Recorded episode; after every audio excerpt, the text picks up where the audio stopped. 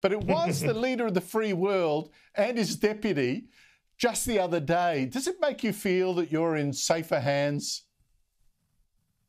Uh, absolutely not. And, you know, the, the, the thing that I find amusing about these Kamala Harris clips in particular is it actually demonstrates that the problem in Washington at the moment, the problem in the White House, is not just that there is a rather dithering, probably quite senile president who often doesn't know what he's saying. The problem goes much further than Joe Biden. Even someone like Harris, the kind of, you know, sharp-suited former attorney general, real go-getter, even she doesn't really know what she's talking about most of the time. She comes out with all sorts of platitudes and gibberish.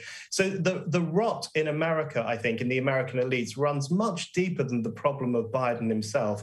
And, you know, do you remember their slogan was always, the adults will come back, the adults are back in, the, back in the room after the Trump era. These don't look like adults to me. They look like people who don't know what they're saying and don't know what they're doing.